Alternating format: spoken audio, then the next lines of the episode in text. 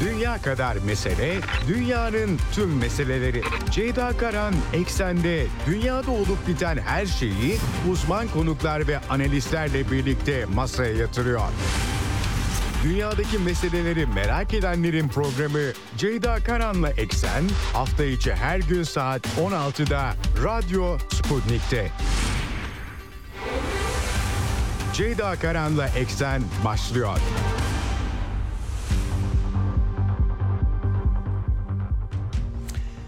Eksenden merhabalar efendim. Bugün 5 Ocak 2024 günlerden cuma dünyadan haberlerle karşınızdayız yine. Yılın ilk haftasını tamamlıyoruz bugün. 2024 ilk haftası terör saldırılarıyla, kazalarla, Japonya özellikle yılın ilk haftasının en talihsiz ülkesi oldu. Siyasi cephede Orta Doğu'da İsrail-Filistin çatışmaları tüm hızıyla devam ediyor diyebiliriz. Ayrıca ilk suikastler Lübnan ve ilk kanlı toplu saldırıda İran'dan gelmiş İran'da meydana gelmiş durumda. BM Güvenlik Konseyi'nde bir kınama çıktı. Kızıldeniz hattı karışık. Husiler petrol tankerlerinin geçişine izin verdikleri de söyleniyor. Ancak Amerikan yönetiminin gerek Kızıldeniz gerekse Irak ve Suriye sahalarında Haçlı güçlere karşı hamlelere giriştiği haberleri eşliğinde bir savaş hazırlığı gündemi var. Aktaracağım birazdan sizlere. Yine aynı şekilde Ukrayna sahasından haberler var. Rusya Federasyonu'nun 29 Aralık 2 Ocak tarihlerindeki yoğun e, füze saldırısı askeri hedeflere Ukrayna'da özellikle üretim askeri üretim tesisleri depo, mühimmat depoları savunma hava savunma sistemleri ve radarlarını hedef alan büyük saldırısının tartışmaları da devam ediyor. Amerikan medyasından e, açıklamalar, e, e, haberler, Amerikan yetkililerinin açıklamaları bunları takip etti. Özellikle Kuzey Kore'den füze alımı ve İran'dan aynı şekilde Rusya'nın Amerika'yı kaygılandıran konular olarak öne çıkıyor. Avrupa'dan da tabii notlarım olacak size haftayı tamamlarken e, ekonomi cephesi olsun, Ukrayna cephesi olsun e, Avrupa'dan da notlar var. Dünyadan, Çin'den özellikle Güney ve Kuzey Kore arasında bir gerilim var. Onun da notlarını aktarmaya çalışacağım. Bu akşam saatlerinde Amerikan Dışişleri Bakanı Antony Blinken Türkiye'ye geliyor. Orta Doğu turuna çıkıyor Blinken pek çok ülkeyi de ziyaret edecek. Yunanistan ve Türkiye ile başladığını anlıyorum. Gelen haberlerden tabii Amerika-Türkiye ilişkilerinde de pek çok başlık var. Ee, Blinken da İsrail-Filistin gerilimi nedeniyle bölgeyi ziyaret edip duruyor son 3 ay içerisinde. Evet Hemen e, e, bu bütün bu gelişmeleri e, toparlayacağım size e, ve programın son bölümünde Profesör Emin Gürses konuğum olacak. Biraz e, projeksiyonlarını alacağım. Bu hafta geleneksel olarak eksende yılın son haftasını geçen yılı değerlendirmeye ayırıyoruz. İlk haftasını da hem bu değerlendirme hem de 2024'te bizleri neler bekliyor uzmanların görüşlerini ayırıyoruz konuk bölümünde e, Profesör Emin Gürses'ten değerlendirmelerini alacağız ve başlamadan hemen frekanslarımızı tekrar edelim. İstanbul'dan 97.8, Ankara'dan 96.2, İzmir'den 91, Bursa'dan 101.4 ve Kocaeli'nden 90.2 e, karasal yayın frekanslarımız bunlar. Bunun dışında ama Sputnik Türkiye'nin web sitesi üzerinden cep telefonu uygulamasıyla da Türkiye'nin her yerinden bizi dinleyebilirsiniz. Yine Telegram hesabının e, en kolay e, e, takip edilecek e, Telegram hesabı Radyo Sputnik. Telegram hesabınız varsa Radyo Sputnik'e katılırsanız hem canlı yayınları takip edebilirsiniz hem de vaktiniz yoksa daha sonra dünyada ne olmuş ne bitmiş bir dinleyeyim derseniz Arkadaşlarım kayıtları koyuyorlar. Telegram üzerinden kayıtları dinleyebilirsiniz. Diyelim başlayalım eksene. Dünya kadar mesele, dünyanın tüm meseleleri. Ceyda Karan Eksen'de dünyada olup biten her şeyi uzman konuklar ve analistlerle birlikte masaya yatırıyor dünyadaki meseleleri merak edenlerin programı Ceyda Karan'la Eksen hafta içi her gün saat 16'da Radyo Sputnik'te.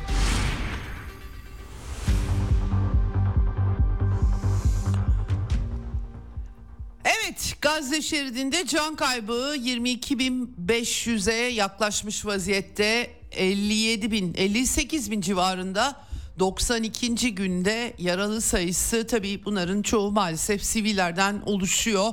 Gazze'deki Filistin Sağlık Bakanlığı'nın verdiği veriler e, bunlar son 24 saatte en az 125 kişinin hayatını yitirdiği 318'inin yaralandığı bilgisi var. Bu 20 22 buçuk diyelim ama e, enkaz altında da 10 bine yakın 7 ila 10 bin deniyor. Kimse tam sayıları da bilmiyor. Ee, bir de tabii ki artık barınak sorunu var. Refah bölgesinde Gazze'nin güneyinde çok sayıda sivil buraya sığınmış vaziyette. Orada da çadıra ihtiyaç olduğu 50 bin çadıra ihtiyacımız var denerek Filistin makamları e, paylaşımda bulundular. İnsani yardım kuruluşları Batı televizyonlarına konuşuyorlar ve böylesine bir insani dram görmediklerini dile getiriyorlar. Gerçekten durum parlak değil Gazze şeridinde. Çatışmalar da devam ediyor. Gazze'nin kuzeyinde Gazze şehrinde hala Hamas varlığı olduğunu anlıyorum. Ee, İsrail ordusunun da yaptığı açıklamalarda El Megazi ve El Nuseyrat kamplarında şiddetli bombalama gerçekleştirildi. Bir e, bu arada e, videoları da yansıyor. İsrail ordusu bu kara harekatı bölgesini de yatay düzleme diye anıyorlar. E, e, bombaları arka arkaya patlatıyorlar. Yatay düzleme taktiği deniyor buna. Apartman blokları patlatılıyor e, ya da daha da düzleme diyelim. E, çeşitli iddialar var bu konuda verilen e, rakamlar var bilemiyorum doğruluğunu ama e, 45 binden fazla e, roket 65 bin tondan fazla bomba atıldı 92 günlük bilanço bunun Hiroşima'ya atılan 3 atom bombasına eşdeğer ya, yarattığı yıkım bakımından aktarılıyor. Tabii Gazze'nin geleceği tartışmaları yine devam ediyor. Filistin Başbakanı İşatiye Financial Times gazetesine konuşmuş ve burada İsrail'in yakın zamanda Gazze'den çıkacağını zannetmediğini dile getirmiş. Kendi sivil idaresini oluşturacak denilmiş. Bu konuda iddialar yansımıştı. Biraz e, belki Hamas'la çok uyuşamayan aşiretler üzerinden onların kontrolleri nasıl bir şey sağlanacak çok belli değil ama e, Amerikan Dışişleri Bakanı bölgeyi ziyaret edecek. Türkiye ayağını aktaracağım. E, bildik konular aslında ama sadece Türkiye değil tabii ki yine İsrail'e de gidecek ve anladığım kadarıyla da çatışmanın bitirilmesi sonrası Gazze'de ne yapılacağı odaklı görüşmeler gerçekleştirecek. Bu arada Amerika e, Amerika'dan senatör Lindsey Graham, Şahin senatör İsrail'e konuk oldu. Benjamin Netanyahu'yla görüştükleri bilgileri e, aktarıldı ve tabii Amerikalıların İsrail'e ne istiyorsa vereceği sözleri e, bundan zaten kimsenin pek bir şüphesi de yok. Savunma Bakanı İsrail'in Gazze'yi Filistinlilerin yönetmesi konusunda kendi görüşlerini açıklamış. Burada üç tane şart öne sürüyor. O üç şartta e, Hamas kontrolü olmayacak. İsrail vatandaşları için güvenlik şeridi kurulacak. Askeri faaliyet özgürlüğü olacak yani istedikleri zaman operasyon yapabilecekler ve e, aynı zamanda herhangi bir kısıtlama olmayacak. İsrail devletine düşman olmayacak. Ee, nasıl olacak göreceğiz tabii ki gerçekten e, tamamen dümdüz ederlerse belki bu dedikleri e, daha sonra biraz yerleşim yapıp sürgün tartışmaları bu hafta olmuştu size aktarmıştım.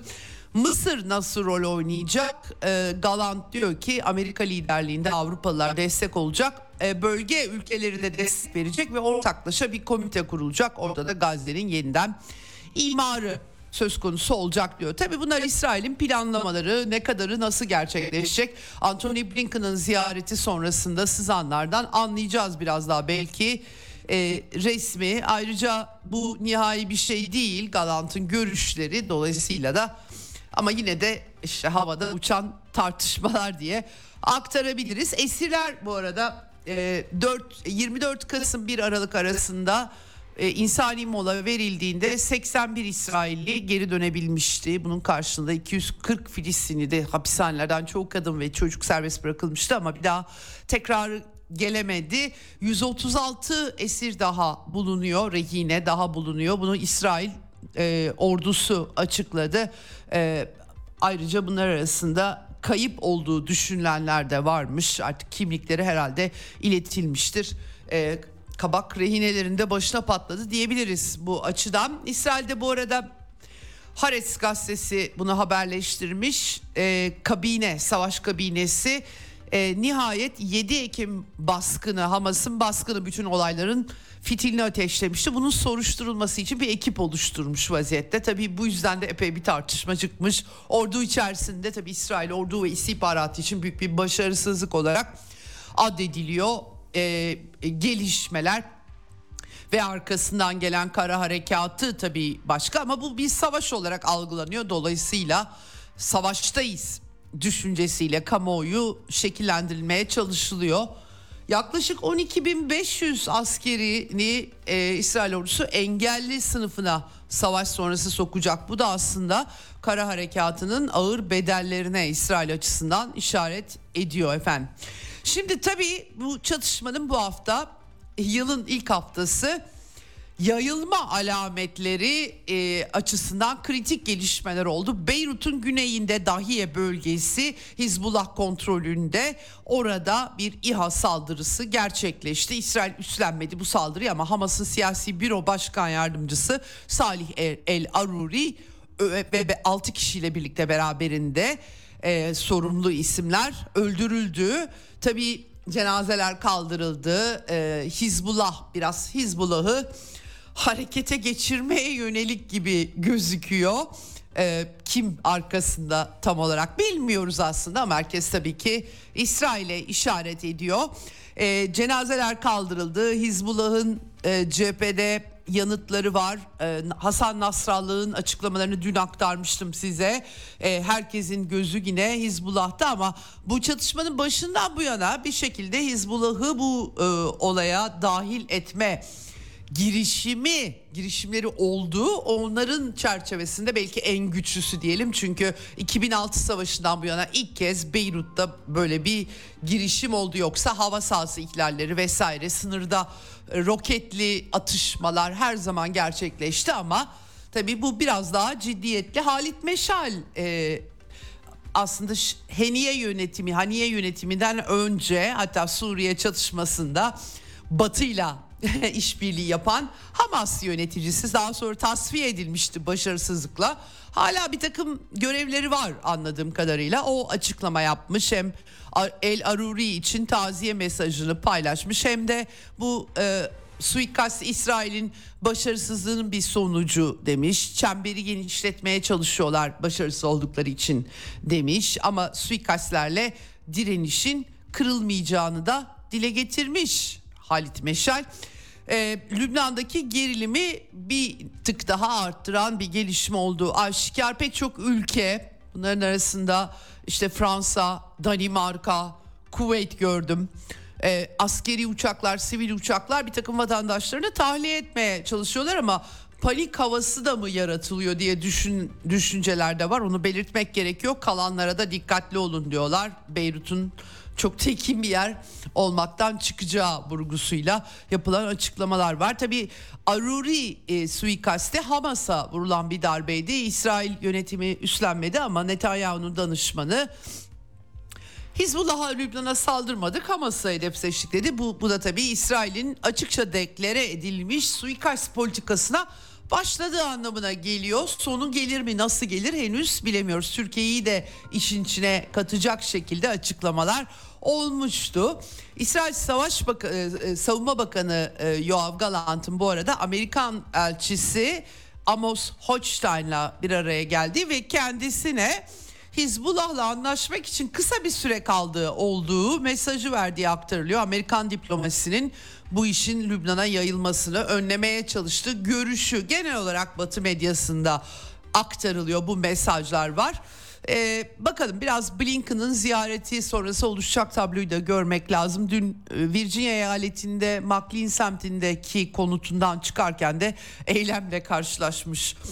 Amerikan Dışişleri Bakanı e, ka- kanlı bir e, mumya bırakmışlar. Böyle kendisine benzeyen kukla gibi bir şey. Makam aracına kırmızı renkli boya atmışlar filan böyle Gazze'de ölümleri durdur diyorlar ama tabii Blinken'ı da aşan bir takım gelişmeler olduğu aşikar. E, bütün bunlar tabii e, Aruri suikasti e, bir yandan Amerika'nın USS Gerald Ford uçak gemisi grubunu Doğu Akdeniz'den geri çekmesi Amerika'ya dönüyor diye gördüm ben.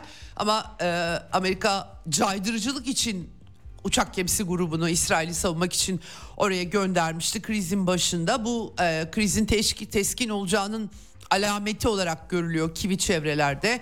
Ben çok emin olamıyorum doğrusu. E, başka yetenekleri de seferber eden bir Amerika var Pentagon'un son açıklamasına göre. Tabii İran'da Aruri suikastinin hemen arkasından 3 Ocak'ta Kasım Süleymani'nin devrim muhafızları Kudüs gücü komutanının suikastinin 4. yıl dönümünde anma törenlerindeki katliam. Ee, 10 dakika arayla iki bomba patladı. İntihar saldırısı daha doğrusu intihar bombacısı diyelim. 84 ölü, 284 yaralı. Bunların bir kısmı taburcu edilmiş ve cenaze törenleri bugün var. Tepkiler var.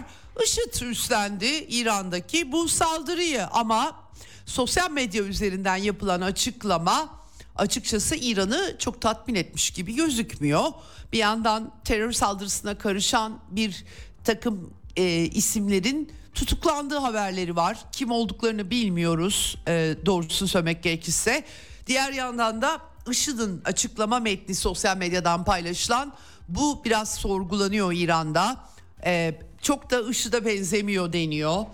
E, İran'ı her zaman Fars bölgesi ve Horasan eyaleti diye andıkları bu sefer İran ifadesini kullanmaları şüphe yaratıyor deniyor.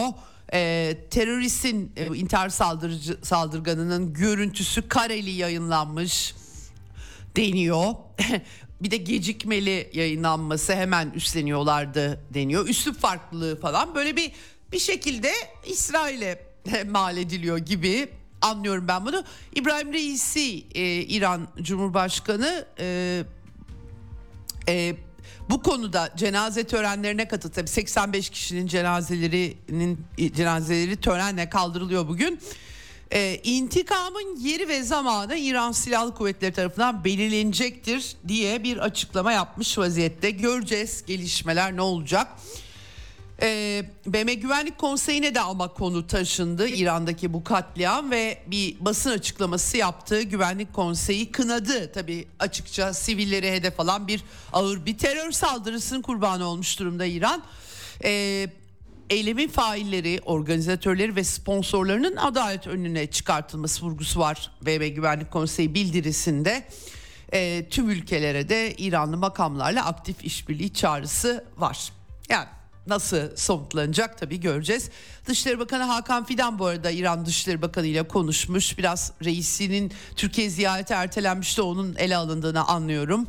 Kirman'daki e, terör saldırısında. Beşar Esad Suriye Devlet Başkanı, Cumhurbaşkanı Hamaney ve Reisi'ye bu arada başsağlığı mesajı e, yollamış. Sivilleri hedef alan terör saldırısıyla ilgili olarak.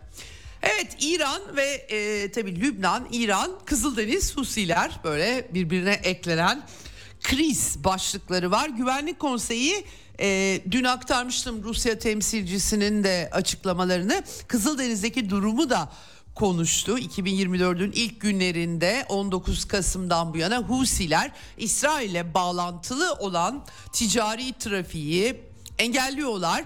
Ee, ve Güvenlik Konseyi bu konuda e, Husilerin teskin edilmesi biraz ortalama bir metin çıkmış gözüküyor. Saldırıları durdurma çağrısı yaptılar. E, tedarik zincirlerini tabii etkiliyor. Bütün ülkelerin tepkileri e, bu anlamda ortaya çıkıyor ama Amerikalılar e, bu işi çatışmasız teskin etmeye kısmen çalışıyor görünümündeler. Diğer yandan da anladığım kadarıyla diğer ülkeleri de ilgilendirdiği için onları da seferber etme yani aslında uzun zamandır görmediğimiz tarzda bir Amerikan diplomasisi de burada görüyoruz. Bu arada ilginç olan e, Kızılde bir fiyatlar artıyor herkesi etkileyecek şekilde ama Kızıldeniz'den günde yaklaşık 1.7 milyon varil petrol yüklü tankerin geçmeye devam ettiği ve Husilerin de bunlara dokunmadığı bilgileri var. Enteresan. E, Husiler açıkça İsrail bağlantılı değilseniz geçebilirsiniz demişti. Gazze'ye destek amaçlı bir eylemlilik bu öyle açıklandı. Ama tabii e, pek saldırıya uğrayan gemiler var, tankerler var. Hatta bazısını kimin yaptığını da kimse bilmiyor. En son Hindistan donanması ki onlar da Umman Denizi'ne uçak ve gemi konuşlandırmışlardı. Liberya, Liberya bandıralı bir dökme yük gemisine yönelik kaçırma girişimi olmuş. Korsanlar da olabilir yani illa Husiler olacak diye bir şey yok. Böyle enteresan gelişmeler yani yanıltma operasyonlarına çok açık bir zemin olduğunu belki söyleyebiliriz. Amerikan e, yetkilileri bu arada Deniz Kuvvetleri e, Merkez Komutanı Koramiral Brett Cooper bir briefing vermiş ve Yemen'deki Husilerin Kızıldeniz'de patlayıcı yüklü insansız bir bot fırlattığını e, söylemiş. Tabi zarar vermemiş kendi kendine e, patladı diye anlıyorum.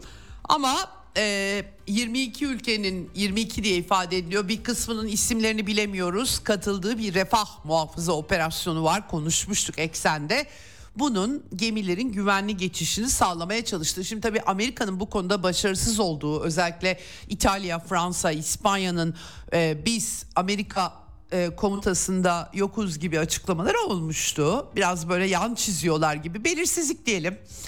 Dolayısıyla da e, refah muhafızının şimdiden başarısız olduğu görüşleri var. Biraz bunları yalanlamak maksatlı da olabilir bilemiyorum. Ama e, öte yandan da ilginç tartışmalar yansıyor. New York Times gazetesi Biden yönetiminin Husilere yani Ensarullah hareketine karşı yanıt verme baskısı altında olduğunu yazmış durumda. Politico e, internet sitesi ise daha geniş bir çerçeve çizdi bu konuda. Sadece Kızıldeniz değil Irak ve Suriye sahalarında direniş ekseninin vekalet savaşına karşı Biden yönetiminin planlar geliştirdiği ve yeni bir savaşa hazırlanıyor olabileceği. Tabii hükümet Biden yönetimi hüküm, hükümet içerisinde çatlaklar da e, olduğu e, teması işleniyor Batı medyasında. Ne kadar geçerli bilmiyorum. Çünkü Amerika'da artık başkanlık seçimi senesi bir yandan bütün çatışma hesapları Amerikan iç siyaseti ve seçim sürecini nasıl etkileyecek? Bunun da tıpkı Amerikan dizilerinde gördüğümüz gibi hesabını, kitabını yapıyorlar ama gidişat ya da politikonun altını çizdiği vekalet savaşını hızlandıracak bir takım gelişmelerin beklenebileceği. E, bu arada Washington Post gazetesi 17 Ekim'den bu yana yaklaşık 115 kez Amerika'nın e, IŞİD karşıtı koalisyon başlığı altında Irak'ta Irak'ta hadi hükümetle işbirliği zaten Irak hükümeti de Amerikan müdahalesinin sonucu ama Suriye sahasında bir işgal güçlerinin varlığı devam ediyor ve e, habire onlar saldırıya uğruyorlar. E, son en son e, El Omar, Ruhban, Tanaf buralarda e, Amerikan güçleri ateş altında kalmış gözüküyor. 115 kez saldırıdan bahsediliyor ve bu arada da dün akşam saatlerinde geldi. Önce Haçlı Şabi yaptığı açıklamayı Irak hükümetinin IŞİD'le karşı koalisyon için 2014'te IŞİD Musul dahil Musul merkezle geniş bir bölgeyi ele geçirdiğinde Haçlı güçleri kurulmuştu. Ee, içinde sadece Şiilere atfen görülüyor ama Türkmenler de vardı. Ben o dönem dolaşmıştım bölgeyi. Şimdi Haçlı güçleri açıklama yaptı Bağdat'ta. Haçlı Şabi'nin lojistik dairesi hava saldırısına maruz kaldı dedi. Yaralılar var dedi ve bir komutan yardımcısı Ebu Takva Es-Saidi öldürüldü dedi. Amerikan saldırısında yani Amerika'da Amerika'nın Irak içerisindeki varlığı, askeri varlığının Haçlı güçlerini Irak'ta hedef alması söz konusu ve Pentagon'da doğruladı bunu. Haçlı liderini tehdit olarak gördüklerini ve hava saldırısında da öldürdüklerini Nuceba hareketinden Ebu Takva Es-Saidi öldürüldü diye açıklama yapıldı. Bu arada Patrick Ryder yaptı bu açıklamayı Pentagon sözcüsü ama Irak hükümetini bilgilendirip bilgilendirmedikleri sorulduğunda yanıt vermekten kaçındığını görüyoruz. Meşru müdafaa hakkı yani Amerika Irak sahasında saldırıya uğruyor. Meşru müdafaya e, başvurmak durumunda kalıyor şeklinde bir formülasyon yaptılar. Ama tabii Irak hükümeti zorda malum Kasım Süleymani Trump döneminde 2020'de Bağdat'ta öldürüldüğünde Irak parlamentosu toplanmıştı ve Amerikan güçlerinin ülkeden çekilmesi ezici bir çoğunlukla kabul edilmişti ama Amerika askeri olarak girdiği bir bölgeden kolay kolay çekilen bir ülke değil tabii ki. Hele de e, işgalle Irak işgaliyle 2003'te anayasayı yazdırıp çok parçalı bir yapıda oluşturduktan sonra İran'la da Irak üzerinden bilek güreşi tabii Şii etkisini de tetiklediler hesaba katmadıkları bir biçimde. E, dolayısıyla Irak'tan da çekilmediler. IŞİD saldırıları başlayınca 2014'te Arap isyanlarını takiben bu sefer orada bir koalisyon güçleri oluştu. Şimdi tabii e, en son Nuceba hareketinin bu şekilde hedef alınması Irak siyasetinde hükümete baskıları arttırmış gözüküyor. Bedir Hareketi Genel Sekreteri El, Hadi El Amiri açıklama yaptı. Irak hükümetinin Amerikan güçlerini sözde uluslararası koalisyon diyor derhal Irak topraklarından çıkarması, bu konuda ihmalkarlık yapıldığı, gevşek davranıldığı eleştirisi yükseldi. Bunun yerine tabii e, daha aktif bir tavır kim Irak'ta alabilir bilmiyorum ama Başbakan Şia Sudani e, sözcüsü aracılığıyla, askeri sözcü aracılığıyla açıklama yaptı. Bu açıklama dikkat çekici çünkü Irak'taki bu Amerikan saldırısının tehlikeli olduğu uluslararası koalisyonun görev tanımından uzak olduğu adeta terör eylemi. Şimdi Haçlı güçleri Irak'ta hükümet kararıyla kuruldu. Hükümete bağlı e, bir grup aslında. Dolayısıyla Amerika Irak hükümetinin desteklediği bir şekilde bağlantılı olan bir grubu hedef almış oluyor. O yüzden Irak siyaseti zorda. Ee, gerekçesi Haçlı güçlerine yönelik saldırının gerekçesinin olmadığını söylüyorlar ama tabii Haçlı güçleri de Amerika ile çatışıyorlar. Vekalet savaş böyle bir ironik bir çerçeve olduğunu belirtmek lazım. Ama anlaşmaları baltalıyor Amerika. Dolayısıyla Irak güvenlik güçlerinin yetenek ve kabiliyetleri e, ne biz geliştiriyoruz. E, bir şekilde e, yani Irak'ta Amerika'nın çıkması tartışmalarını körükleyecek. Sonucu ne olacak onu bilmiyoruz tabii ki. Onu göreceğiz. Irak Cumhurbaşkanlığı da bir açıklama yapmak durumunda kaldı bu arada. Daha dengeli bir makam. Orada da dendi ki saldırı Irak'ın egemenliğine ve güvenliğine yönelik bir ihlaldir e, ve e, koalisyon güçleriyle ilişkilerin açık ihlalidir. E, bölgede barış şansını, istikrar şansını baltalamaktadır diye Şimdi bir komite kurmuşlar Irak'ta koalisyon güçlerini ülkeden çekilmesini sağlamak için ama nasıl yapacaklar ben e, ilgiyle izleyeceğim doğrusunu söylemek gerekirse. Evet bu arada e, Suriye ordusunun başına da e, El-Kaide, IŞİD yoksa El-Kaide var.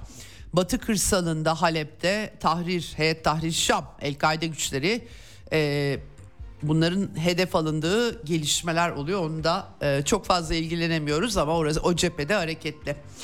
Evet bu koşullarda Türkiye'de e, İran Cumhurbaşkanı ağırlayamadı.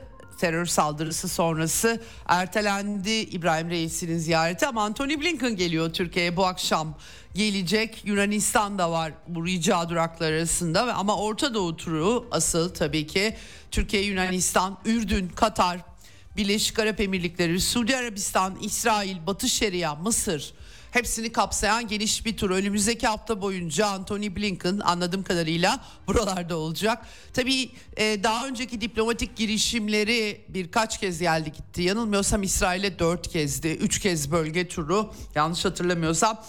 E, Türkiye'ye bir kere uğradı. E, o da Kasım sonu olması lazım.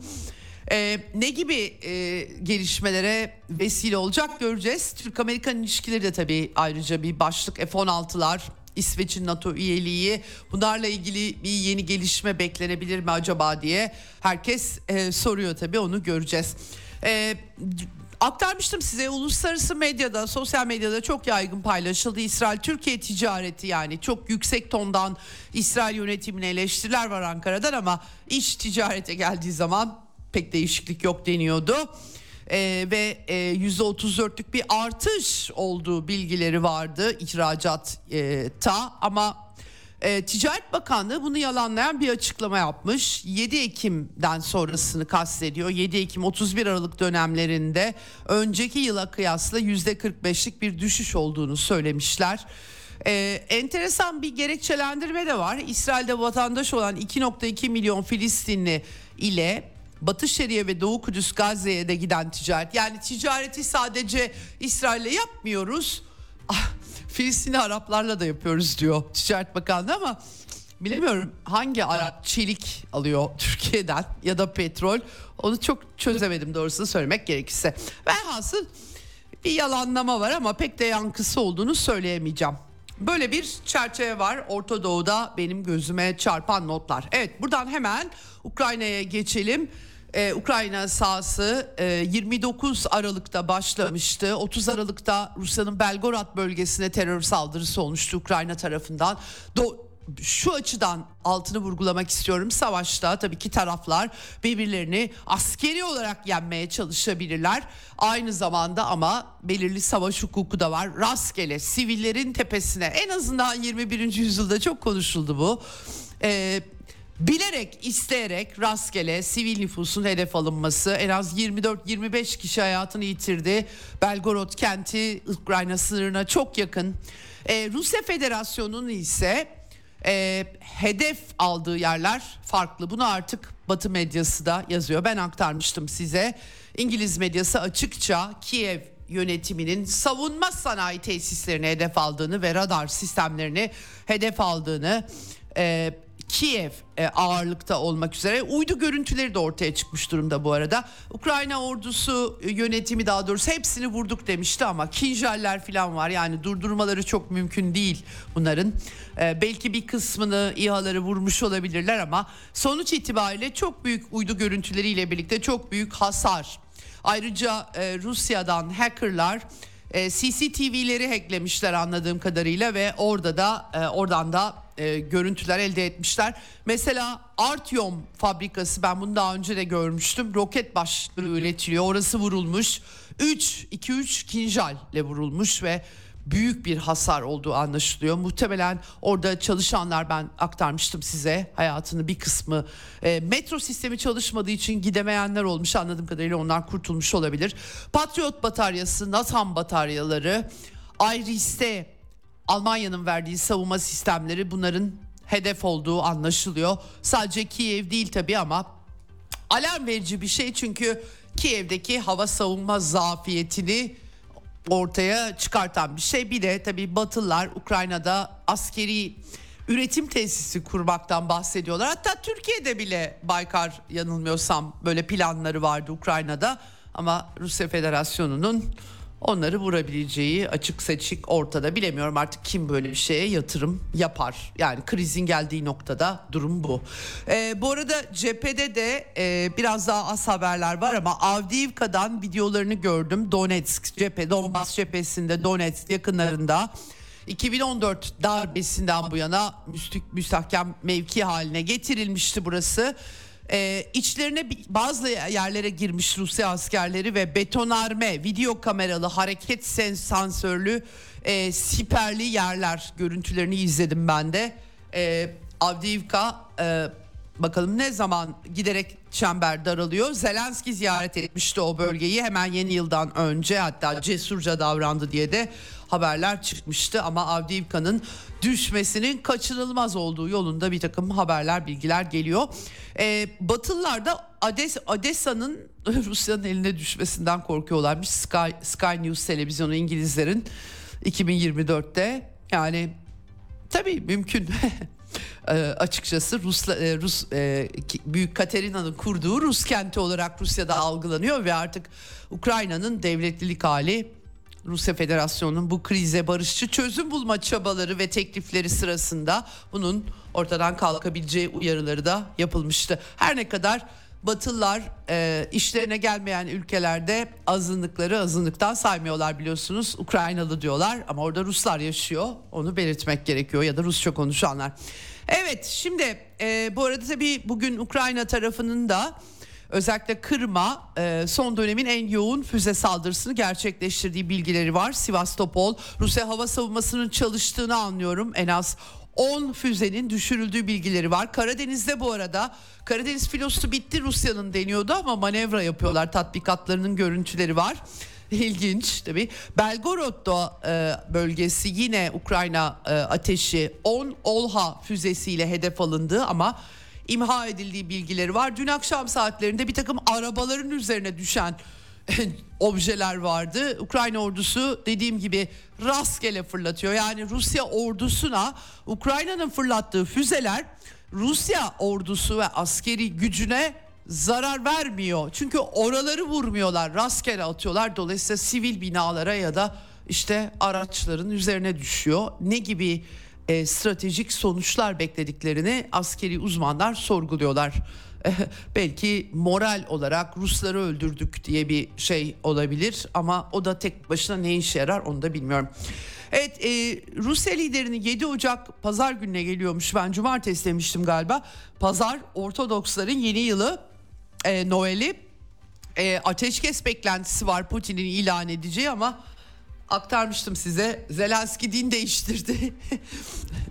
ya da belki Ukraynalılar değiştirmemişlerdir gizli gizli bilemiyorum. Hükümet kararnamesiyle 25 Aralık'a almışlardı. Ee, kültür o kadar e, kültür, din o kadar çabuk değiştirilemiyor.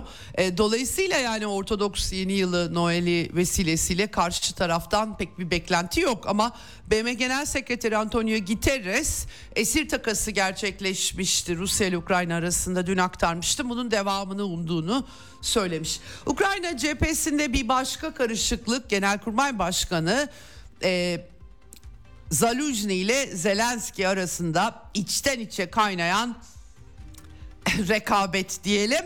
E, Rada'daki yüksek Rada'da Ukrayna parlamentosundaki vekillere briefing vermiş Zaluzny seferberlikle ilgili ve biraz sinirlenmiş anladığım kadarıyla kan, bütün telegram kanallarında var bu. E, seferberlik tasarısı henüz çıkmadı. Kadınlar, engelliler belli bir düzeye kadar askere alınacak hepsi yaşlılar alınıyor zaten. E, işte onu görüşüyor e, Ukrayna parlamentosu. Zaluzhny de e, bir noktada tepki göstermiş. Kiminle savaşmalıyım? Ya da dünyaya dönüp insan isteyin ya da siz gidin savaşın demek durumunda kalmış. E, 400 bin kişiyi Rusya'da seferber ettiler. Bizde öyle bir insan kaynağı yok diye bayağı böyle bildiğiniz işte Dimitri Kuleba, Podolyak bu yetkililer Ukraynalı yetkililer açıkça biz Batı için savaşıyoruz diye söylüyorlar. Kanlarını akıtıyorlar. Bunu da e, rahatlıkla söyleyebiliyorlar. Ama insan kaynağı eksik tabii ki Batı mühimmatının dışında. E, böyle bir sıkıntı var ve sonunda Genelkurmay Başkanı patlamış. Bana insan vermiyorsanız gelin kendiniz cepheye milletvekilleri diye. Rusya'da yapıyorlar burada bunu bildiğim kadarıyla görmüştüm örneklerini. Evet şimdi e, Forbes dergisi Abrams tankları Amerika'nın meşhur 2023 Ocak-Şubat ayları Amerika'nın Almanya ile birlikte e, Alman leoparları gönderildi cepheye. Cayır cayır yandılar ama Amerikalılar da Abrams'ları gönderecekti. Yaklaşık yanlış hatırlamıyorsam 31 tank teslim edildi dendi ama kimse görmedi. Forbes dergisi bu konuyu ele almış. Ee, Ukrayna ordusu bunlarla ne yapıyor belli değil diye. Yalnız bütün askeri uzmanlar Brian Barletik özellikle onun videolarını izliyorum ben. Ee, Ukrayna sağ koşullarına Abrams tanklarının uymadığını e, bir takım teknik özelliklerden yola çıkarak izah ediyor. Dolayısıyla M1 Abramslar yok cephede verildi deniyor ama hatta bir tanesi görülmüştü birkaç ay içerisinde ama o kadar daha ötesi gelmedi. Efendim Danimarka F-16 e, konuşlandıracakmış pilot eğitimi için. e, Danimarka'ya, Belçikalılar. Almanya yeni askeri yardım paketi duyurmuş. Marderler var, piyade savaş araçları, Iris T'ler var, Rusya'nın vurdukları. e, hava savunma sistemleri 9000 top mermisi 155 milimetrelik. Bunlar çok az elinde top mermisi kaldığı bilgileri var artık Ukrayna'nın. Ee, işte onun dışında radar istasyonları işte e, radar sistemleri e, kamyonlar var remorklar var. Bilemiyorum ne kadar işe e, yarayacak ama herhalde özellikle hava savunmasını e, Rusya'nın bu e, 29 Aralık 2 Ocak arasındaki e, çoklu saldırıları biraz telaşlandırmış gözüküyor Batı'yı. Romanya Savunma Bakanlığı'na bir milletvekili sormuş ne veriyoruz biz Ukrayna'ya diye. Yanıt vermemişler gizli bilgi demişler. Bilmiyorum çok acayip bir Avrupa görüyoruz zaten. Efendim batıdaki ama yeni tema Kuzey Kore, Kore Demokratik Halk Cumhuriyeti ve İran'ın Rusya ile askeri işbirliği. Ee, özellikle de Kuzey Kore'nin Rusya'ya çok sayıda roket, füze tedarik ettiği hatta Ukrayna sahasında bu son yoğun saldırılarda Kuzey Kore'nin verdiği füzelerin kullanıldığı iddia ediliyor. e, ve Amerikalılar nasıl olur böyle bir şey diyorlar. E, açıkçası Ukrayna'da her yerden e, sistem oluyor. Kendileri de yok zaten. Şimdi anlayamadığım nokta şu Ukrayna Amerika'dan, Almanya'dan, Avrupa'dan her yerden silah alacak ama Rusya hiçbir yerden alamayacak. Çözemedim doğrusu nasıl olur da alır diye Amerikalılar ortada bir ayağa kaldırmış durumdalar. Haber e, daha önce de aslında böyle iddialar gelmişti ama Wall Street Journal'a Amerikalı yetkililer fısıldamışlar. Özellikle KN-23 Hwasong 11GA füzeleri e, Rusya'ya gönderildi diye İskender sistemlerine benzer bir sistemmiş. 500 kiloluk bir savaş başlığı var bunların. E, yetinmiyor Wall Street Journal İran'da baharda gönderecek diye şahit sistemleri var. Ruslar onu da güncelliyorlar bu arada. İHA'lar bunlar çok etkili sahada. Ee, bir Amerikalı yetkili demiş ki İran'dan kısa menzilli balistik füzeler almayı planlıyor Rusya. Evet yani Ukrayna herkesten alıyor. Rusya da İran ve Kuzey Kore'den de alabilir herhalde. Kim engelleyecek bilmiyorum. Neden ya da e, Amerikalılar istediklerine silah satabiliyorlar ama başkaları satamıyor, alamıyor filan. Çözemedim. Velhasıl e, Amerikan Dışişleri Sözcüsü Matthew Miller e, tuhaf bir e, biraz e, açıklama e, yaptı. Ben anlayamadım açıklaması doğrusu. 2020 yani destekleyeceğiz biz Kiev'i diyor ama 2022 ile 23'teki gibi değil. Aynı seviyede olmayabilir. E, çok yoğun destek verdiler işe yaramadı. Daha az destek verince ne işe yarayacak sorusu çıkıyor.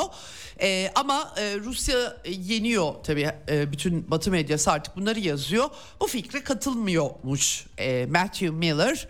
E, son birkaç hafta içerisindeki başarılar hangi başarılar diye soran olmamış galiba. Belki de Belgorod'da askeri değil sivillerin vurulmasını Amerikalılar başarı olarak görüyor olabilir. Onu bilemedim ama tuhaf hangi başarılar ben anlayamadım gerçekten. Ee, çatışma sonrası Ukrayna'nın güçlü bir ekonomiye sahip olması efendim ve kendi ayakları üzerinde durması hedefliyormuş. Allah muhafaza Amerika hiçbir ülke hakkında böyle şeyler dilememeli. Dilediği ülkeler perişan oluyorlar açıkçası. Ortada Ukrayna kalmıyor. Ee, Amerika'nın açtığı sırf Rusya'yı yıpratmak maksatlı Ukrayna'yı kullanarak başlattığı bu çatışmanın sonucu olarak. Efendim e, John Kirby e, kendisinin Hollywood yıldızı olması e, hakikaten çok sahneler için hayırlı olabilirdi. Ben ilgiyle izliyorum videolarını. Çok renkli bir kişilik. Mimikleri, surat ifadeleri çok renkli görüntüler sunuyor. o tabii kongreden yakındı. Artık finanse edecek fonumuz kalmadı diye son paketi de imzaladı başkan diye topu kongreye attı ama diğer yandan da e, bir, şekilde e, şikayet etti. Nasıl olur? Nasıl olur da Rusya Kuzey Kore'den füze alır?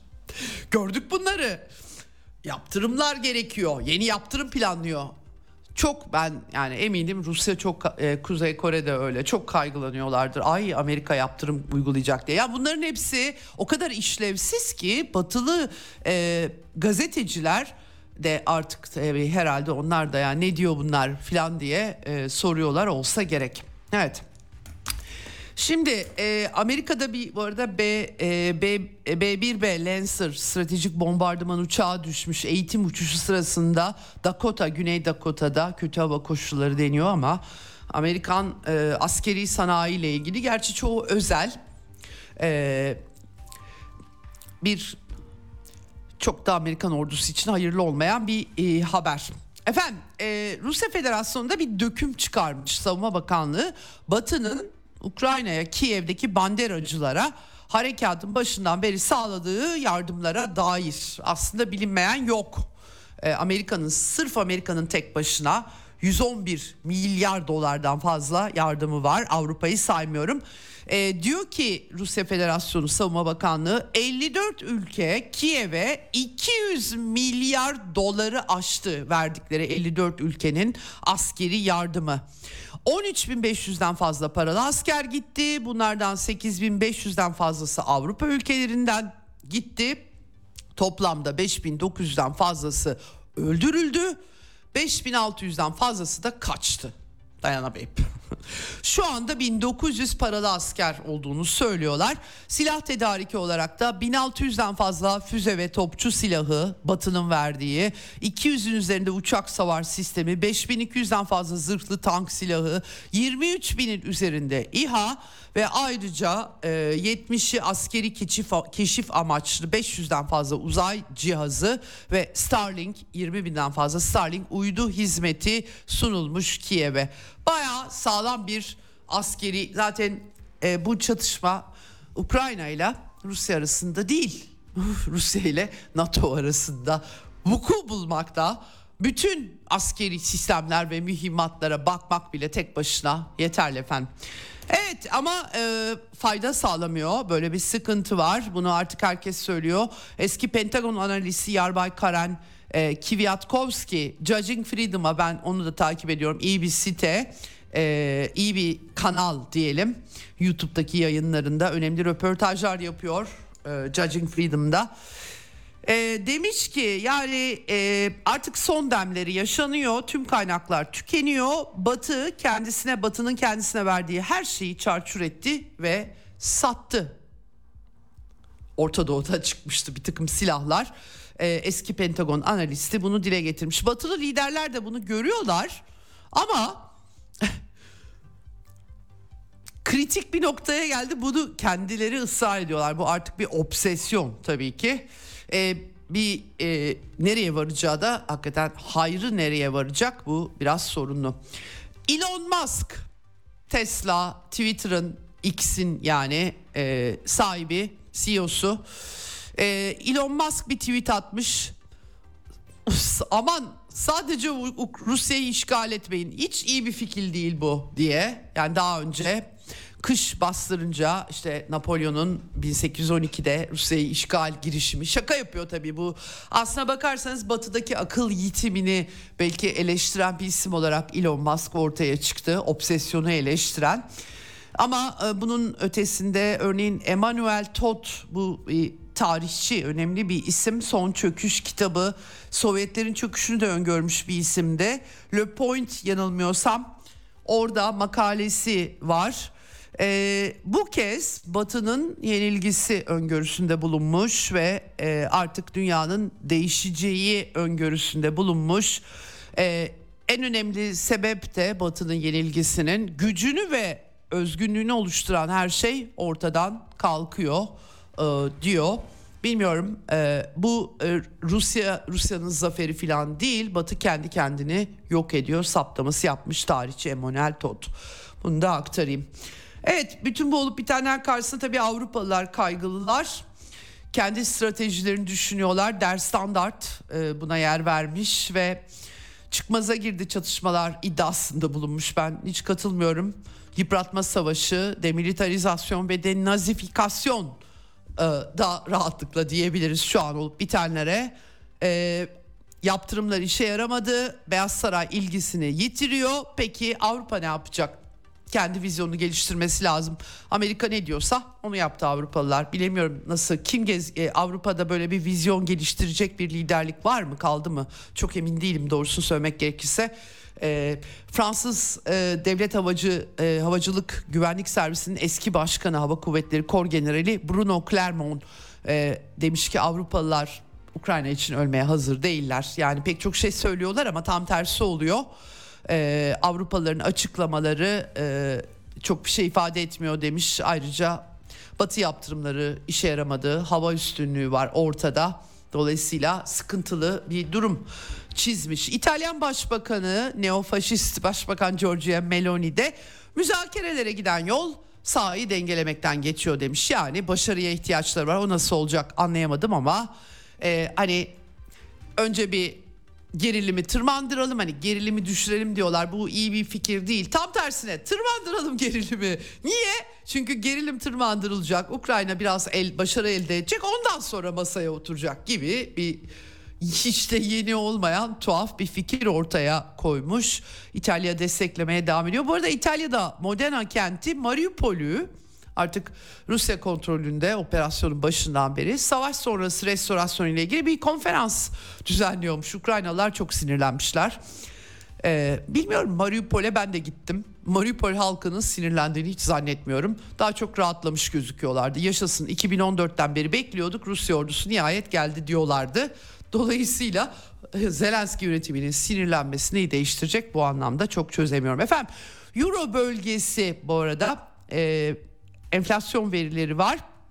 Aralık ayında e, Kasım'da 2.4 iken 2.9 olarak çıkmış ama 3 beklendiği için tabii iyimser bir hesaplama. Yıllık enflasyon bu. Gerçi benim Avrupa'da yaşayan arkadaşlarım örneğin Fransa'da, İtalya'da tıp, tıpkı bizdeki TÜİK, ENAK kıyası gibi konuşuyorlar. Ya öyle diyorlar ama öyle değil diyorlar ama bilmiyorum tabii ki gidip görmek lazım, yaşamak lazım anlayabilmek için. Ee, birkaç not daha aktaracağım size. Sergey Lavrov bu Noel dilek ağacı koymuşlar. Lugansk'tan bir genç bir küçük kızla e, görüşmesi yansımış. Tabii Rusya'da da e, o kadar çok batıda düşmanlaştırma var ki Rus olan her şey ve Rus kültürü adeta yeni Yahudiler Ruslar batıda. E, dilleri yasaklanıyor rahatlıkla. Böyle batının azınlık, dil hakları, değerler filan öyle şeyler kalmadı. Maalesef kendi kendilerine yok ettiler. Bu çerçevede e, bu İngilizce meselesi sorulunca Sergey Lavrov Rusya Dışişleri Bakanı demiş ki e, İngilizce elbette işe yarayacaktır. Bütün dünyayı bize karşı kışkırtıyorlar. O yüzden İngilizceden uzaklaşalım. Fikri doğru değil. Haklı olduğunu düşünmüyorum. Çok aptalca demiş Sergey Lavrov. Çünkü bir dilin bununla hiçbir alakası yok ki demiş. Ee, yani aptalca bakın Zelenski de Rusça eğitimi, Rusya medya, Rusça medyayı yasaklamıştı. İşte e, aynı şekilde Ukrayna'da böyle adımlar attılar. Olayın Rus diliyle bir alakası yok. Zamanında Rusça Ukrayna'yı birleştirmişti. Zelenski'nin kendisi çok iyi hatırlıyorum. Henüz başkanlığa adaylığını koyarken demiş Sergey Lavrov. E, Rusları rahat bırakın Bırakın güzel ve zengin dilleriyle yaşasınlar, çalışsınlar, emek versinler. Bir Yahudi ve Ukrayna vatandaşı olmama rağmen Rusça benim ana dilimdir demiş vaktiyle Zelenski ama artık tabi banderacılarla neofaşist banderacılarla işbirliği yaptığı için böyle şeyler demiyor.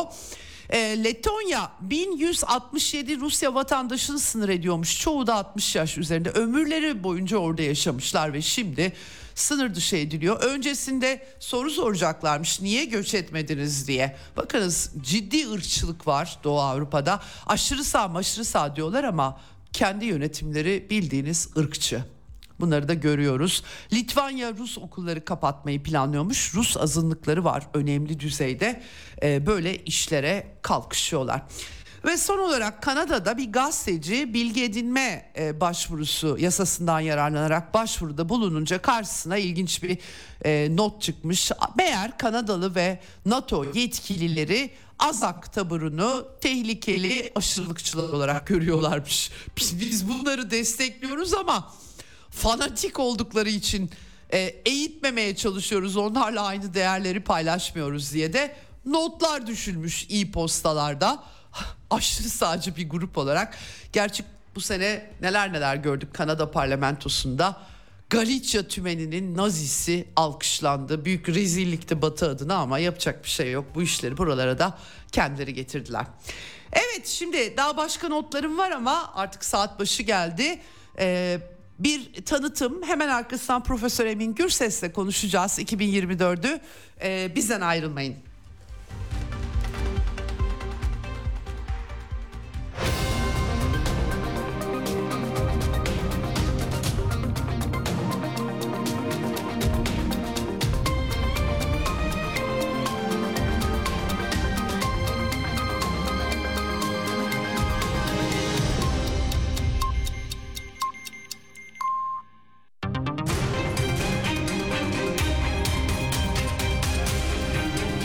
Radyo Sputnik. Anlatılmayanları anlatıyoruz. Ceyda Karan'la Eksen devam ediyor.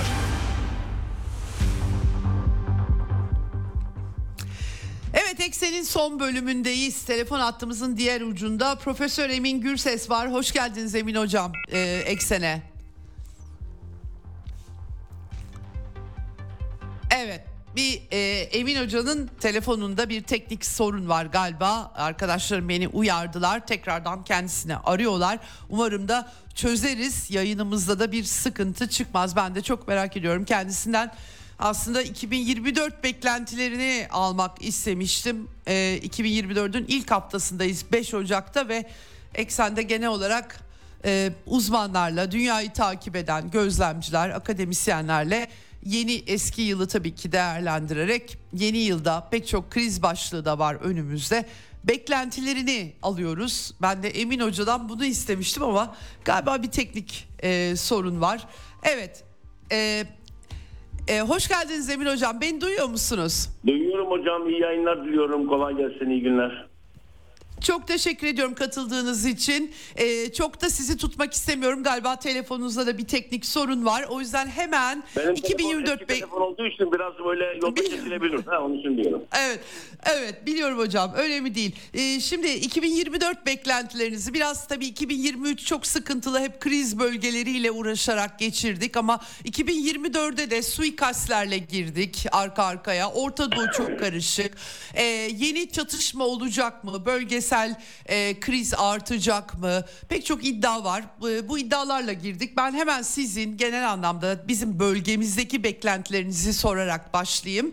Ee, ne bekliyorsunuz 2024'ten? Biraz daha iyi bir manzara çıkar mı dünyaya yoksa gidişat kötü mü ne dersiniz? Ee, e, uluslararası sistem oturana kadar manzara düzelmeyecek. Daha sistem oturmadı. Sistemin oturması için de paylaşımın yapılması lazım. Paylaşımı yapamadı büyük devletler. Ee, e, Gazze bölgesindeki enerji kaynakları işini çözdükten sonra sorun bitecek. Ama önce enerji kaynakları alanını e, İsrail alacak. O zaten kendileri söylüyorlar. Biz Gazze'de savaş bitse bile diyor yönetimi devlet vermeyeceğiz onlara diyor. Ve buna kimse de ses çıkarmıyor.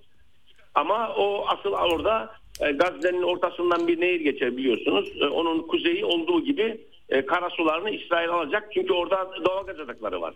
Kendi doğal gaz yataklarına eklemlenmiş doğal gaz yatakları onları alacak. E, Lübnan'da ne olacak? Şimdi İran'da bombalar patlıyor ama e, şimdi bombaları şimdi ne diyorlar? İşte e, İsrail istihbaratı yaptı bunu falan diye. İsrail istihbaratı kendi yapmaz bu işleri. Şimdi Türkiye'de İsrail istihbaratı operasyon yapar diye adam topluyorlar. E, Türkiye'de 10 milyon e, şey var, göçmen var. E, bu gelenlerin içinde İsrail istihbaratı her zaman Arapları kullanmıştır bu işlerde. Evet. E sen bunlar, bunları neden ay, ayıklayacaksın? Mümkün değil ayıklaman.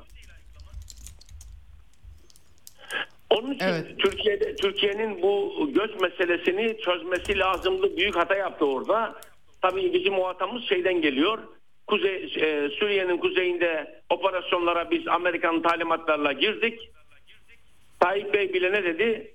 E, ben biz dedi e, e, Amerikalılarla anlaşmışlar Obama'yla e, oradaki silahlanma işine yardım etmişler. Siz başka bir ülkenin içinde gruplar nasıl silahlandırırsınız? Tayyip Bey bunu mecliste grup toplantısında söyledi 2017 Ağustos'unda. Bunlar hep suç unsuru. Mesela Hakan Fidan'ın iki tane füze atarız, e, savaşı başlatırız demesi. Bunlar kayıtlı. Yarın bir gün uluslararası mahkemede ne yapacaklar? Hocam İsrail'in şimdi e, e, e, Salih El- Aruri'yi Beyrut'ta e, tabii üstlenmediler ama açıkça bir suikast siyasetleri oldu. Yani kendileri O tamam, söylediler onu- nerede o. İsrail. Kal- Hocam, Doha İsrail. Evet. Hocam İsrail suikast yapacak tabii. Yeni değil ki bunlar. İsrail her zaman yapmış. Evet. Hele şu anda zaten dumanlı hava. Bu havada ne kadar insanı tasfiye ederse o kadar yanında kalacak kar. Yani Beyrut'ta bu işi yapması kadar doğal bir şey yok. Oradakiler ne diyorlar? Lübnan diyor ki bizim e, şey haklarımızı uluslararası, uluslararası hukuktan doğan haklarımızı ihlal ettiniz. Ya hangi hukuk ya? Beyrut'ta hukuk mu var? Beyrut bölünmüş. Beyrut'un bir kısmı e, e, Şiilerin, bir kısmı Sünnilerin, bir kısmı falanjistlerin. Bu o paylaşmışlar burayı. O, ülkenin o doğru ordusu yok. Oradaki gruplar daha güçlü. Şimdi Hizbullah. Evet. İran şimdi destekliyor Hizbullah. İran niye destekliyor? Hamas'ı destekledi mesela. İran niye destekledi Hamas'ı? Çok sevdiği için değil ki. Kendisine uzak uzaktan savunma hattı oluşturduğu için yaptı bunu. Kendine kendi sınırlarına gelmesinler diye. Ha İran'daki bombalama yaptılar. İran'da bombalamalar da şüpheli. Şimdi diyorlar ki işi yaptı bunu. E, herhalde Amerika, İsrail kendi yapacak değil. Onu işi de yaptıracak. Başka birini yaptıracak. Evet. Vekil güç olunca hocam herkesin vekil gücü oluyor. vekil güç kullanmak işi bitir, bitirmiyor. Vekil, vekil dediğin zaman hukuki bir terimdir vekil. Vekil dememek lazım. Bunlara biz eskiden Gavurca'da piyon derdik.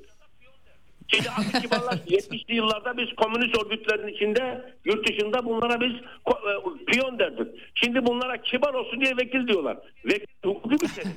Vekil güvendiğin bir adama vekalet verirsin. E bu adam hırsıza aslında vekalet verir mi? Onlara piyon Evet. demek lazım. Çünkü bizde akademisyenler de maalesef gavurcayı çeviriyorlar Türkçe'ye adını vekil diyorlar. Ya adam onun ruhu değil ki o kelimenin anlamı vekil değil. Evet. Şimdi Amerikalılar evet. bugün Henry Kissinger'e sordum ben İngiltere'de. Dedim ki ya dedim e, bu globalleşme diye bir şey çıkardınız dedim. Bana dedi ki globalleşme diye bir şey yok dedi. Emperyalizm lafı çok eskidi. Onun için dedi biz dedik onun adını globalleşme yaptık ki daha millet biraz nefretle bakmasın diye. Dedim ne demek bu? Dedi globalleşme demek Am- Amerika hegemonyasının başka bir adıdır dedi. Evet. evet. Peki hocam şimdi bir yalnız bu Kızıldeniz hikayesi biraz sanki e, mayınlı alan gibi gözüküyor. Çünkü Yemen'in Husileri e, Amerika'yı yani e, e, hem Amerika'yı birazcık façasını e, zedeledi gibi e, öyle diyeyim nasıl ifade edeyim bilemedim. Refah operasyonu diye bir güç kurdular ama sonuç itibariyle e, coğrafi olarak sıkıntılı bir bölge. Tankerleri de koruyamaz hale getirdiler. Şimdi savaş planları yaptığı söyleniyor Amerika'nın. Amerika Orta Doğu'da büyük bir savaşa girişebilir mi? Husiler, şapkadan Husiler çıktı. Ee, sizce girişir mi? Bundan kaçınır mı? Husilerle ne yapacaklar peki? Yani sonuçta Kızıldeniz rotasını tehlike altına at- Bu atıyor. Hutiler Evet. dediğiniz ben bunları eskiden beri Hutiler diyorum da bilmiyorum da ben Arap arkadaşlarımdan evet. konuştuğum zaman Hutiler diyorlar onlar. Şimdi Evet, Hutiler evet. dediğiniz kişiler zaten bunların kurucu liderleri soyadı Husi olduğu için Husiler diyorlar Evet. onlara. Şimdi bunlar Yemen zaten yani yeni birleşti yani 2000'li yani 90 90'lı yıllarda soğuk savaş sonradan birleşti. Bu Kuzey Yemen, Güney Yemen de ikiye ayrılmıştı. Kuzey Yemen zaten burası sol eğilimi bir yönetim vardı burada. Sonra bunları birleştirdiler. Bir ara orada e, Fredol'de mesela o zaman ben LSE'deyken Fredol'de gitti burada bir e, Yemen devrim mi e, reform mi diye böyle bir kitap yazdı Zen Yemen'le ilgili. Yani burada bu, Husi, bu Hutileri kontrol etmeleri mümkün değildir. Bunlar İran'dan destek alıyor doğru. E, İran'dan destek almalarının da engelleme imkanları yok. Çünkü denizden destek geliyor onlara. Denize ablukaya alamıyorlar. Ha, Şimdi burada Kızıldeniz'e girişi eğer Hutiler engellerse o zaman uluslararası bir e, karar çıkaracaklar Birleşmiş Milletler. Diyecekler ki uluslararası taşımacılığı tehlikeye atıyor. Birleşmiş Milletler devreye girsin. Bu zaman buna uluslararası bir hukuk, hukuki bir kılıf uyduracaklar. O zaman e, e, yani e, Arap Yarımadası'nın tam güney batı yakası Huti, Hutilerin kontrolünde. O zaman burayı bombalayabilirler. Fakat o zaman tartışmalar daha da yayılacak. Ama o zaman Amerikalılar Evet. şimdi mesela hemen batı şeyinde basında şunu konuşuyorlar Amerika'da. Acaba Suudi Arabistan'a öyle silahlar verelim ki Suudi Arabistan zaten oradaki e, e, Husilere, e, Evet. muhalif gruplara silah veriyor. Bunlara öyle silahlar verelim ki içeriden Hutileri vuralım. Dışarıdan müdahale olmasın. Çünkü uluslararası hukuk açısından Birleşmiş Milletler Güvenlik Konseyi'nden karar çıkarmak lazım. E, bunu tabii e, Rusya veto eder. Onlar onu düşünüyorlar. Ama navlun fiyatları çok yükseldi. Önce Çin'e Çin'in aleyhinde çalışıyor iyi dediler fakat bu sefer batılı uluslararası taşımacılık şirketleri de zarar görmeye başladı. Evet. Ama evet. burada burada Amerika İngiltere ile beraber bak orada şimdi İspanya'nın e, gemileri var, Fransa'nın var. Bazıları itiraz İspanya itiraz etmeye başladı. Ya biz adamları Evet. bombalayacak mıyız diyorlar. Yani oranın güvenliğini eninde sonunda sağlamalar lazım. Çünkü Kızıldeniz'de İsrail kendi kendi coğrafyasından bir deniz yolu yapmaya çalışıyor. Ama o da Kızıldeniz'den geçecek. Evet. E sonra e, şimdi Süveyş'i e, işlevsiz hale getirirsen Mısır ekonomisi bozulursa Mısır'da iktidar nasıl tutacaksın? Evet. Evet. Orada da içeride sorun olur. Çünkü Mısır'da biliyorsunuz Enver Sadat ne diyordu? Mısır'da ekmek fiyatlarını arttırdığın zaman ayaklanma olur diyor.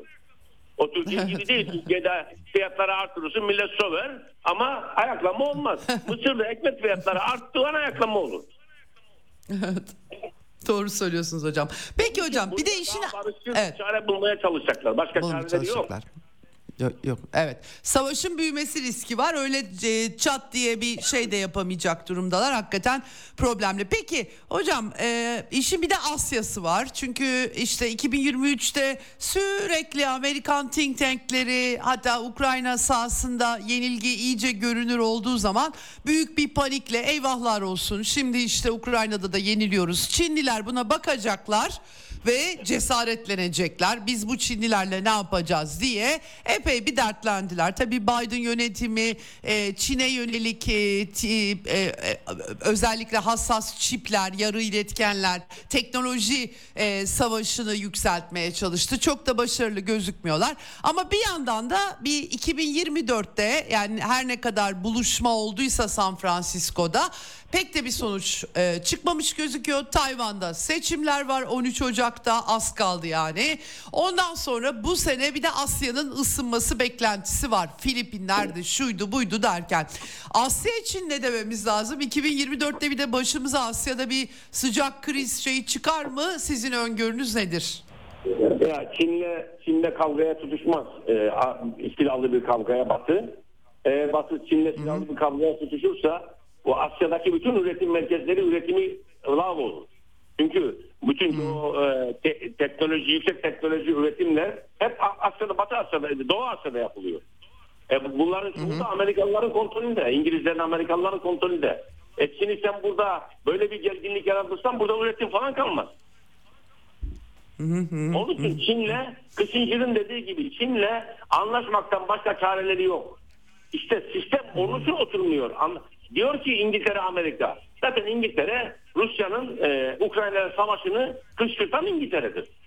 İsrail'i İsrail'in bu savaşın da sürmesini isteyen de İngiltere'dir. Çünkü İngiltere diyor ki bu Yahudiler, bu İsrail benim e, City'ye göz dikmişlerdi. Şimdi onları öyle bir yaptık ki artık İsraillerin, Yahudilerin dünyada mazlum mazlum olmalarını artık bundan sonra iddia ede- edemeyecekler. Yani bundan sonra ya, e, şimdiye kadar Yahudiler mazlumdur. istediklerini yapıyorlardı. Kimse bir şey demiyordu. Ama şimdi artık o, o, o dönem geçti. Artık dünyada ben mazlumum diyemeyecekler Yahudiler. Ama İngiltere yapacağını yaptı. Rusya'ya da istediğini yaptı.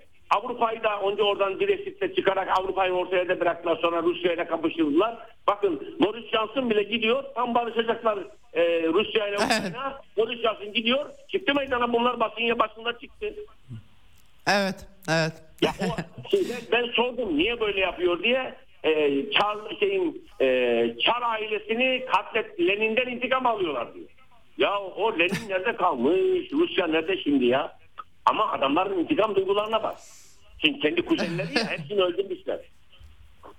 Hocam Çinlilerle de çok iyi anlaşmaz İngilizler. Bilmiyorum e, Çin'le işleri Ama karıştırmakta rol oynarlar mı? Şöyle bir şey derler. Biz devrim yaptık çünkü diyor başka çaremiz yoktu. İngilizlerden kurtulmak için devrim yaptık diyor. evet. O kadar İyi bir fikir aslında. Uyuşturucu. Uyuşturucuyu oraya yani otel şey çıkardılar ya. Bu uyuşturucu satıyorlar. Çin ambargo uyguluyor. Limanlara sokmuyor gemileri. Ee, Amerika diyor ki İngiltere ile beraber eğer limanları kapatırsan bunu savaş nedeni sayarım diyor. Çinliler devrimle kurtuldular. Başka çareleri kalmadı. Evet, evet hocam. Ee, sonuç itibariyle siz diyorsunuz ki e, Amerika'nın Çin'le 2024'te Çin'le de gerilimi çok yükseltmesi kolay değil. Bir de Amerika seçimleri de var hocam. Yani e, bu seçim faktörü e, na- nasıl işleyecek? Bir de öyle bir tartışma var. Yani kimileri yeni bir çatışmayı seçim senesinde göze alamayacağını söylüyor. Kimileri de e, savaş ve çatışma gerginliğinden faydalanabileceklerini söylüyor. Hangisini Savaş ve, e, çatışma, siz savaş ve çatışma olduğu zaman Trump gibiler öne çıkıyor. Trump'ı da engellemek için her türlü oyun yapıyorlar. Genel mahkemelerden karar çıkarıyorlar seçme giremez diye. Adamı engelleyemiyorlar. Çünkü dünyada gerginlik oldukça radikalleşme öne çıkıyor. E, Trump da iş adamı radikal argümanları kullanıyor. Yabancıları kovacağım, bilmem şunu yapacağım diyor. Dünyada bakın şeylere. Dünyadaki bütün ülkeleri deliler iktidara geliyor. Bu, bu neden oluyor? Radikalleşme arttıkça e, dünyanın konjonktürü sola eğilimi değil, sağa eğilimi. Ne kadar üstü varsa iktidara geliyor. evet. E bunun altından kalkamayacaklar. Sonra kapitalizm ne yapacak? Tıkanacak. Onun için bir an önce bunu bak 30 seneyi geçti sistem kırılalı ve bu sistemi oturtamadılar. Bu sistemi oturtmazlarsa e, büyük bir çatışma olabilir. O zaman da kapitalizm de biter. Hocam belki hayırlı olur ama. evet, belki hayırlı olur hocam. İnsanlar artık ondan sonra. Evet.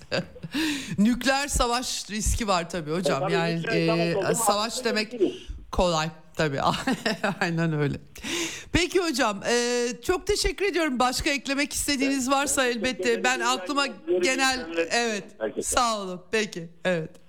Evet Profesör Emin evet Emin Gürses'le konuştuk. Hakikaten e, biraz böyle çatışma bölgelerinden yola çıkarak öngörülerini tabii merak ediyorum. O çok renkli bir biçimde anlatıyor bize.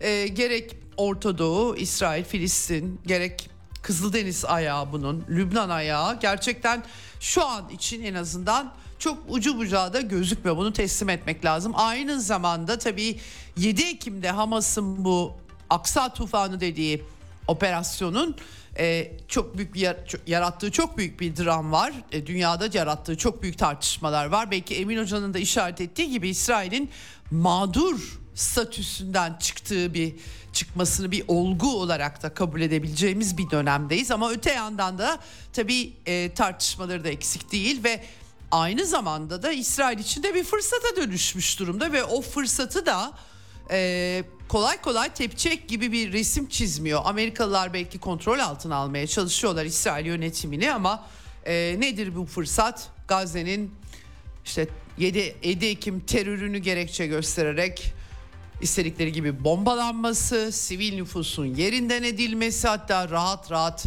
başka ülkelere onların gönderilmesi, tartışmalarının yapılabilir olması. Kim derdi 2000'lerin başında bunlar bu şekilde tartışılabilir olacak ama maalesef böyle bir yere geldik. Hakikaten bu açıdan Ukrayna çatışmasının da rolü var. Batı dünyasının bütün e, propagandasını yaptığı değerler sistemi o kadar çok çatırdadı ki burada çifte standartlar o kadar çok göze girdi ki bambaşka bir hal aldı. E, e, e, görünüm en azından somut olarak böyle ifade edilebilir. İddia ettikleri her şeyin 180 derece zıttını yapabildiklerinde rahatlıkla gördük. Tabii ki jeopolitik hedeflerle alakalı e, cici, süslü, evrensel hak, hukuk söylemlerinin aslında ne kadar altının boş olduğunu da maalesef görmüş olduk. Bundan bir sevinç duymuyorum şahsen ama çok çarpıcı geliyor e, bana. Şimdi kalan birkaç notu daha özellikle Asya e, merkezli notlarım da var. E, Emin Hoca'nın e, teknik sorun nedeniyle biraz daha kısa tuttuk. O zaten kısa ve öz konuşuyor. E, onları da aktaracağım size haftanın sonunda. E, Rusya e, Afrika ülkelerine bedava tahıl sözü vermişti ve hatta bu çerçevede de e, Zimbabwe, Mozambik ve Burkina Faso'ya 25 bin ton gönderilmişti. Şimdi Eritre'ye de aynı şekilde e, Doğu Afrika ülkesi Eritre'ye de ulaşmış durumda. E, tahıl koridoru Türkiye'nin de e, kolaylaştırıcılığında büyük e, çabalarıyla bir yıl kadar işledikten sonra Rusya paket anlaşmaydı. Paketin Rusya ilgilendiren kısmı Birleşmiş Milletler'in altında imzası olmasına rağmen uygulanmamıştı ve Rusya tahıl koridorunu sona erdirmişti. Ama bunları yapı, yaparken çok büyük eleştiriler oldu. İşte gıda fiyatları artacak vesaire. Halbuki o tahıl çoğu Avrupa'ya gidiyordu. Gıda fiyatları da artmadı. Bakmayın Türkiye'de enflasyon korkunç. Bizde gıda fiyatları yüksek ama dünyada öyle değil ve Rusya'da anladığım kadarıyla verdiği sözü gerçekten ihtiyaç duyan ülkelere gönderiyor gibi gözüküyor. İkinci parti Eritre'ye ulaşmış vaziyette 200 bin tona kadar Rus Rusya buğdayı ücretsiz olarak Afrika ülkelerine tabii ki Rusya'nın diplomatik çabalarıyla birlikte Afrika kıtasındaki nüfusunu da arttırıcı bir faktör olarak not alabiliriz bunu. Bu arada İsveç hükümeti Afrika ülkesi Mali'ye kalkınma yardımını kesmiş. Beğenmiyorlarmış Mali'nin siyasi çizgisini. İsveç demokrasisi biliyorsunuz artık Kiev'de e, neo-nazi Stepan Banderacıların ideolojisini benimseyen hükümeti desteklemek çizgisinde. Dolayısıyla Mali Rusya'ya daha eğilimli bir ülke haline gelmiş. O yüzden de demokrasi anlayışları açısından kalkınma yardımı vermeyeceklermiş Mali'ye. Efendim e, bilemiyorum Malililer buna ne derler. Afrika'da en son Burkina Faso, Mali ve Nijer'de sömürgeciliğin hiç sona ermediği ortaya çıkmıştı. Fransa'nın sürgünü, sürülmesi askeri ve diplomatik olarak sürecinde iktidara el koyan ordu ulusal kaynakların Fransızlar tarafından açıkça altınların, petrol gelirlerinin sömürüldüğünü ortaya sermişlerdi. Tabii kim ilgileniyor bunlarla o ayrı bir dava. Ee, Asya'da ise yavaştan yavaştan böyle hareketlilik var. Ben Emin Hoca'ya sordum. O çok Çin'le böyle bir askeri kapışmayı üretim ilişkileri bakımından da e, mümkün görmüyor. Ama e, şunu da ihmal etmemek lazım. En azından bir yere şerh düşmek lazım. Neokonlar Amerika ve Avrupa'daki neokon zihniyet obsesyon içerisinde kendi arzu ettikleri olmayınca gerçekler nedir ona göre bir takım politikalar geliştirelim demiyorlar. İlla bizim dediğimiz olacak diyorlar ve bu obsesyon geri tepse bile projeleri çok büyük sıkıntılar yaratabiliyor. O yüzden ben temkinli olmak fa- e, yanlısıyım. Nitekim Donbas çatışmasının patlak vereceğini maalesef öngörmüştüm. Avrupa'nın ve Amerikalı neokonların Biden yönetimi başa geçer geçmez 2014'te ilk kazımışlardı. O işi devam edeceklerini düşünüyordum. Nitekim bu gerçekleşti de. Umarım Asya'da yanılırım tabii ki. Şimdi Filipinlerle Amerika sürekli Güney Çin denizinde bir takım hamleler yapıyor biliyorsunuz. Ee, en son Çin Dışişleri Bakanlığı yeter artık askeri provokasyonlar, denizcilik halleri ve e, denizcilik ihtilafları ile ilgili konuları bu şekilde kaşımak barış ve istikrar için iyi değil diye açıklama yapmış vaziyette. E, e, sadece Filipinler e, değil 13 bu arada önümüzdeki hafta 13 Ocak'ta Tayvan'da seçimler var. Demokratik İlerleme Partisi Amerikancı olan Çinlilerin onlar kazanırsa ana karayla gerilimli bir sene geçmesini bekleyebiliriz diye ben düşünüyorum. Bu arada da Koreler, iki Kore, Amerika'nın Kore Savaşı'dan bu yana bir türlü barışın gelmediği Güney ve Kuzey Kore sınırda Güney Kore ile Amerika ortak tatbikat başlattılar. Muharebe hazırlıkları kime? Kuzey'e tabii. Ee, bunun üzerine de Kore Demokratik Halk Cumhuriyeti Kuzey Kore'de e, top atışları gerçekleştirdiği anlaşılıyor kıyıda. Bunlar yalnız e, tam nereye düştü anlayamadım. E, iki ülke arasındaki sınır bölgesi diye görüyorum. Kuzeyliler biz güneye bir zarar vermedik diyorlar ama bir takım videolarda yangın çıkan görüntüler izledim hakikaten detayını en azından yayına girerken idrak edememiştim tam perde arkasında ne olduğunu fakat yaklaşık 192 mermi ateşlenmiş. Ee, Çin'den açıklama geldi hemen taraflara itidal telkin ettiler bir gerilim var ortada gerçekten bunu e, göreceğiz pazartesi belki biraz daha netleşmiş bir resim olur. Efendim bu yıla Japonya çok kötü başladı hakikaten büyük talihsizlikler Japonya'da. Depremler 92 kişiye çıktı. Can kaybı batıda Ishikawa eyaletinde Noto yarımadasında. Ee, daha sonra bir tren, bir uçak yandı, yangın çıktı. Depreme malzeme taşıyan bir uçak çarptı yolcu uçağına. Ee, bir tren istasyonunda bıçaklı saldırı olmuş Tokyo'da ve en son Tokyo'nun merkezinde Japonya başkentinde 12 katlı bir binada da yangın çıkmış. Arka arkaya kaza ve felaketler e, Japonya'da. Fransa'da seller var özellikle kuzey bölgelerinde 10 binden fazla insan etkilenmiş tahliyeler var. İsveç'te hava sıcaklığı kuzey e, bölgelerinde eksi 43'e düşmüş. Orada da e, bir e, karayolunda mahsur kalan bine yakın araçtan bahsediliyor. Amerika'da Iowa eyaletinde, Perry kentinde, lisede yine bir silahlı saldırı var. Gerçekten dünya bir de felaketlerle bu haftaya girmiş vaziyette. Umarım yeni haftada savaş çatışma değil daha iyi haberler size verebilirim. Çok zannetmiyorum maalesef ama ne yapalım olaylar oluyorsa bize aktarmak düşüyor. Evet bu haftalık bu kadar. Tekrardan ilk haftada yeni yılın ilk haftasında iyi hafta sonları dilerim size. Pazartesi görüşmek üzere Eksen'den. Hoşçakalın. Ceyda Karan'la Eksen sona erdi.